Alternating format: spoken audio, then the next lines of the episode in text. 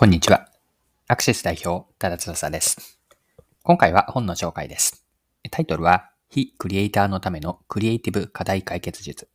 著者は斉藤太郎さんです。まず、この本の概要から紹介をするんですが、著者の斉藤太郎さんは、日本にウイスキーの核ハイボールブームを起こし巻き起こしたクリエイティブディレクターの方です。他には、翻訳機ポケトークとか、タクシーアプリ Go の仕掛け人の方でもあります。斉藤さんのこれまでの経験とか知見、実例の案件をもとに、どんな仕事や依頼でも何とかするというこのプロのクリエイター思考であったり、ノウハウを解説している本です。はい。では、この本から面白いと思って学べたところですね、いくつかピックアップして共有をさせてください。はい。課題解決のプロセスなんですが、最初に課題の本質を見つける。これが重要であるというのが強調されています。で、この本で提示されるビジネスでの課題解決というのは大きく3つのプロセス、これが全体像になるんですが、3つというのは1つ目、課題の本質を見つける。2つ目が仮説を立てる。3つ目が解決策につなげる。順番に3つそれぞれ補足をしていくと、まず最初に課題の本質を見つけるところからなんです。で、その次が解決策の仮説を立てると。課題の本質を見つけ出したら、本質を見失わずにプロジェクトなどの仕事を前に進めていくんです。そして3つ目が解決策につなげること。仮説を検証しながらクオリティを高めていって、優れたアウトプットを生み出していきます。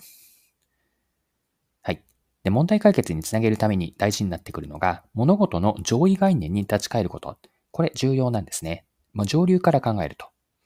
例えば、マーケティングに当てはめてみると、マーケティングにおいて最終的にプロモーションの広告施策を打つという解決策になるとしても、本当にそのクライアントの課題を理解し、適切な解決策を講じるためには、上流から考えることが重要なんです。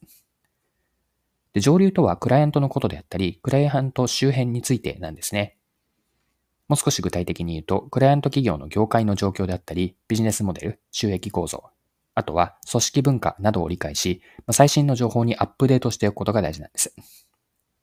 はい。もう一つこれ面白いなと思ったことがあるんですが、法人の人格に合わせると、まあ、クライアント企業の人となりとかパーソナリティ、人格に合わせていくこと、ここも面白い観点だと思いました。で、これはどの法人にとっても、なんて言うんでしょう、その揺るがしてはいけない土台というか、本当の核となる資産、アセットってあると思うんですね。で、その一つというのが法人の人格、パーソナリティなんです。で会社を表す法人というこの言葉には、人という文字が入っていますよね。よって法人にも人格とか人となり、パーソナリティというものがあるんです。で、法人のパーソナリティにそぐわない取り組みというのはうまくいかないと。これ興味深い指摘でした。それは、いわば人に合う合わないの服とか服装があるように、会社にも合う表現とか合うコミュニケーションとそうではないものがあるんです。まあ、このような人格を理解せず反映されていない打ち手では問題解決にはつながらないと。ここも印象的な捉え方でした。で、問題設定において上流に立ち返ると、その論点というのは場合によっては商品開発とか組織づくりに至ることもあるんです。えつまり、例えばその広告だけで解決できるということは限界があるわけで、広告やプロモーションを考える前に商品とか会社の組織、ビジネスモデルや売り方の仕組みについて考えていく必要があるわけです。そのためには、時にはクライアントも巻き込んで一緒に考えて行動していくことが必要になります。でこれそもそもの話には少しなるんですが、広告をやりたくてしょうがない事業責任者とか経営者っていないと思うんですよね。彼ら、彼女らが本当に求めているのは売り上げを大きくし、利益を増やすことです。世の中に価値を提供し、その対価として利益を上げることなんです。そのためには、クライアント企業の業界の収益構造であったり、ビジネスモデルを知っていくことが大切です。で、背景情報として、こうした業界の収益構造やビジネスモデルといった知識がないと、お金をいくら使ってくれるかであったり、いくら支払、支払、いくら払われるのかという、こういった目線だけでクリア、クライアントと付き合うことになってしまうんです。広告代理店で言えば、広告が売れればいいという発想になってしまって、クライアントと一緒に課題を解決していく問題、関係にはならないでしょう。クライアントの課題を解決するためには枝葉ではなく幹をしっかりと見極める必要があるんです。はい。で、そうですね。あともう少しだけご紹介をしていきたいんですが、あ、これですね。そうそう。あの、著者の斉藤さんにとってのキラークエスチョンというのがあって、これ面白いと思ったんです。でこれはクライアントに対するこう、キラークエスチョン、問いになるんですが、それは何かというと、この商品で世の中はどう変わりますかという、これ、キラークエスチョンなんです。世の中はどう変わるのかこの質問を相手に投げかけることで、狭くなった視野を大きく広げることができるんです。他にはよく使う質問というのが、仮にうまくいった時に世の中はどうなっていますか？とか、あとはこの商品が当たり前の世の中、世界になった時に、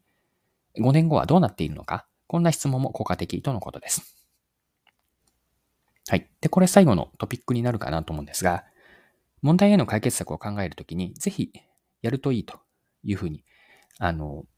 紹介されていたのが、改めてその商品やサービスの存在意義とか価値ですね。これらを定義すること。これは本書ではタグラインをつけるという表現がされています。タグラインとは製品名とかサービス名ではなくて、ターゲットとするお客さんにとって、そのベネフィット、便益が理解できるもの、ターゲットがありがたいと思えること、もう少し言うと、そのすっと腹落ちできるようなセンスメイキングのメッセージなんです。で、こうした存在意義や価値の言語化をやらずに、いきなり打ち手を考えようとしたりとか、広告表現のクリエイティブの力に頼ったりすると、それはうまくいかないでしょう。誰にとって何が魅力なのか、どんな魅力があるのか、これをパッと見て理解できるレベルまで言葉を磨いていく。お客さんからの一言で言えばそれって何に答えをしっかりと提示できること、これが大事なんです。はい、そろそろクロージングです。今回は一冊の本取り上げて、もう一度タイトルを言うと、非クリエイターのためのクリエイティブ課題解決術。こちらを取り上げて、読んで学んだことを共有させてもらいました。最後にポイントを振り返ってまとめておきましょう。ビジネスの課題解決というのは大きく3つのプロセスからなるんですが、1つ目が課題の本質をぶつける。2つ目が仮説を立てること。3つ目が解決策につなげる。この3つからなります。で、問題設定にや解決策を作るにあたって、上位概念上位概念に立ち返ることが大事なんです。例えば、依頼が広告作成だとしてもですね、もっと上位の業界の問題であったり、状況、クライアントのビジネスモデルや組織文化を理解して、そこから解決策を作っていく、問題設定をしていくことが重要です。はい、今回は以上です。最後までお付き合いいただきありがとうございました。それでは今日も素敵な一日にしていきましょう。